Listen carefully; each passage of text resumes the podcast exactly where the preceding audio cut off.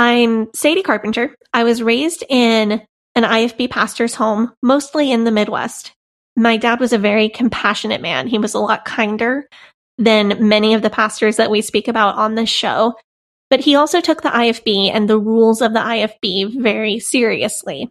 And no amount of parental compassion could save me from the toxicity of the IFB environment and the teachings that continue to affect me, even though I've been out of the IFB myself for about 10 years. The IFB, or Independent Fundamental Baptist group, is a fundamentalist and biblical literalist group of loosely connected churches with no formal head or headquarters. Each church is fully autonomous in theory, although they're often highly influenced by social pressures from other IFB churches or influenced by famous fundamentalist preachers that they follow.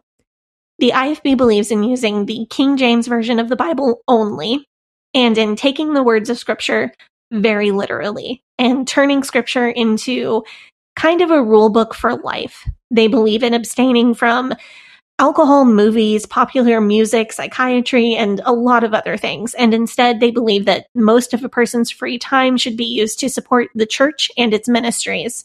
They believe in strict child discipline. Often, they believe that birth control is a sin. They believe that wives are to be submissive to their husbands. And many IFB, though not all, believe that it's sinful for a woman to work a job as opposed to being a stay-at-home mom or housewife. They believe in a highly confrontational evangelism style in which they try to convert others, and they believe in giving at least 10% of one's income to the church. Because the IFB doesn't have a denominational head or any kind of oversight, there's a huge spectrum of what IFB is. There are independent Baptist churches that do not align themselves with the IFB movement, that are Baptistic in their theology, but LGBTQ affirming, believe in women's rights, don't abuse children.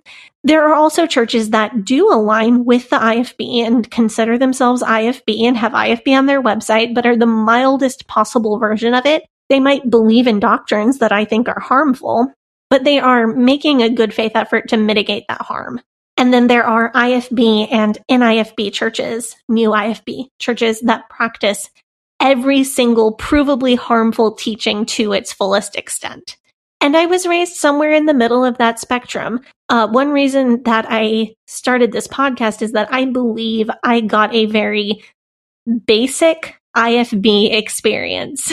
I didn't grow up in the mildest of the churches. I did not grow up in the worst of the IFB churches. I kind of grew up right in the middle of it. I was educated, and I use that term very loosely, using ACE and Abeka curriculum, both of which we've covered on this show in detail, and both of which are very deficient, especially in real history and real science.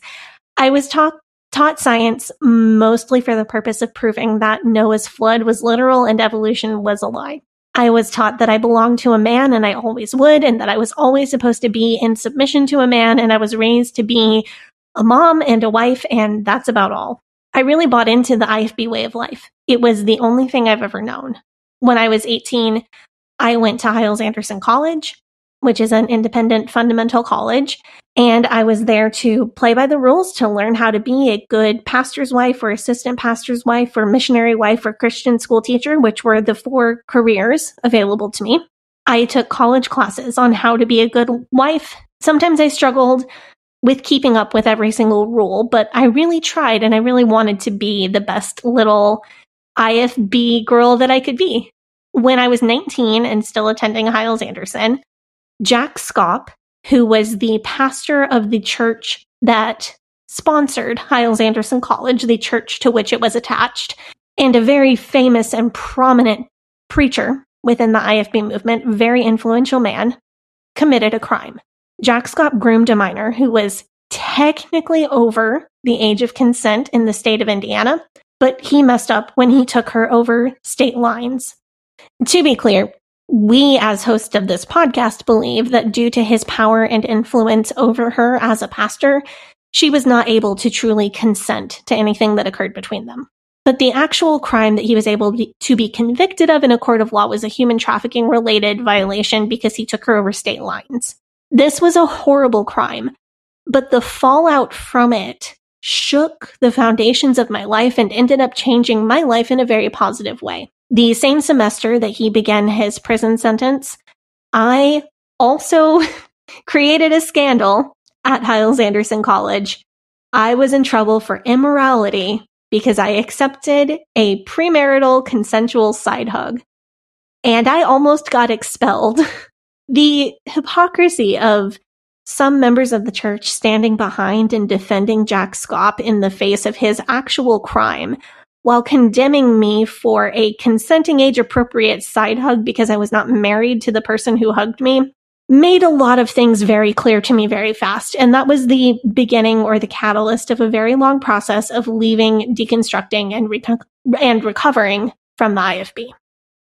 Thanks for all of that information, and all of the stuff that Sadie talked about. You can hear more about in depth if you go and listen back through our back catalog, especially in I think the first 10 episodes of the show, we talk a lot about Hiles Anderson College, Sadie's time there, and what specifically went down with the crimes that Jack Schaap committed, as well as the crimes of and misdeeds of Jack Hiles, who was Jack Schaap's predecessor, and one of the major figures of the IFB throughout the 20th century.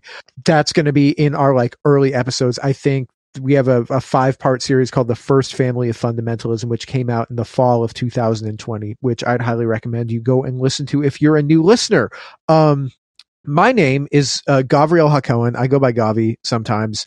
I live in Philadelphia, Pennsylvania. I grew up Jewish in a very liberal home in Portland, Oregon. So my background is pretty much the exact opposite to what Sadie's background is. I went to university for music and for media and communications, and then I moved back to Portland to try to work as a professional musician, which I tried to do for several years, but I found it extremely difficult to make a living off of doing that. And while I was doing that, I worked a few different jobs. I worked at a grocery store. I worked as a welder. In the fall of 2018, I got a job working at a car dealership. And this is where I met Sadie.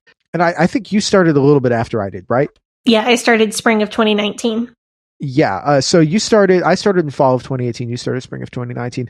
We became friends because we were both interested in music. We were both interested in religion, and we were both interested in writing music with religiously influenced themes, as well as just general themes of self-improvement, freedom, redemption, those sorts of things. One of the things that Sadie and I really bonded over early in our friendship was recording music. And we wrote and recorded a song together, which is called Rolling River of Time, which it eventually became the intro music to this podcast when we actually finished the song. I think we finished the song around the time that the podcast first came out. So we decided to use that as the music. Anyway, so when the pandemic hit in March of 2020, Sadie and I were both laid off from our jobs at the car dealership, and we decided to just start a podcast, do what everyone else did during the pandemic. Some people had a sourdough starter. Some people got really into crypto, and we started a podcast. I also had a sourdough starter. Yeah. What was I doing? I was what was my pandemic? I decided that I was going to grow a beard and not shave it until the pandemic was over. And it got, and it, I mean, it looked really good for a bit, and then it got too long. And I looked like I was in ZZ Top, or and I looked like Dumbledore. I looked like one of the dudes that's going to tell you how to Yeah, during the pandemic, you grew a beard, I grew a baby, and we both grew a podcast. It's true. And you still have the baby, and we still have the podcast, but I've mostly shaved my beard. No, it was a natural move for us because we both already had all the equipment, and we had tons of free time. So I think when we started, we took it pretty seriously, but we were both amateurs at it. And so over the next several months, we managed to hone the tone, the content, the show, and actually make it kind of good. Listenable. And now it's been 3 years, and I got better at editing and self-editing as what I actually say on the show. But it's true. But and now it's been 3 years of us doing it. This podcast is my main job now. And this is like a thing that she and I do professionally now, which is a lot of fun. And I think that when I started podcasting, I didn't totally know what I was getting myself into, and I didn't really understand what it means to be raised in a cult and to be a cult survivor. But after listening to Sadie's story for 3 years, as well as, you know, the experiences of other people who have contributed, and the way that, you know, I look at like the way from doing this show, the way that I look around and look at the world and look at the way that people think about things in the world, and the way that I perceive the world has completely changed. And the way that I process information has completely changed. And the way that, you know, I look at people and the way that they interact with other people has completely changed. And I like having the opportunity to share that insight with listeners. And I like being able to take people on that journey, and also just like, you know, help facilitate Sadie telling her story, which is nice. I'm so thankful for what we've built together. And I'm so thankful for the great audience that we have. After having my pandemic baby, now this is the thing that I do when my toddler naps. And it's been so healing to tell my story, and it feels like people listen to me and believe me for the first time in my life. I'm thankful literally every day for the opportunity that I have to do this. So this podcast is for people who were traumatized by the IFB and are now recovering. It's for people who have experience with other types of coercive control, whether that's other denominations of Christianity or other religions entirely, or even abusive relationships, abusive corporate relationships. That's a thing. I believe we're going to have an episode in the spring about a corporate cult. But for anybody who's recovering from any type of coercive control, this podcast is also for people who don't have that life experience, but would like to have a window on my world growing up and a behind the curtain look into the continuing saga of American fundamentalism. We also occasionally talk about other cults and how they relate to my experience. We talk about the history of fundamentalism.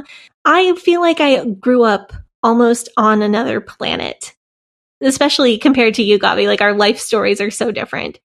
And I use my show to talk about the planet I grew up on and my healing journey and the entire hidden subculture that was my world for the first 20 years of my life. I'm really excited to have you join me on this journey.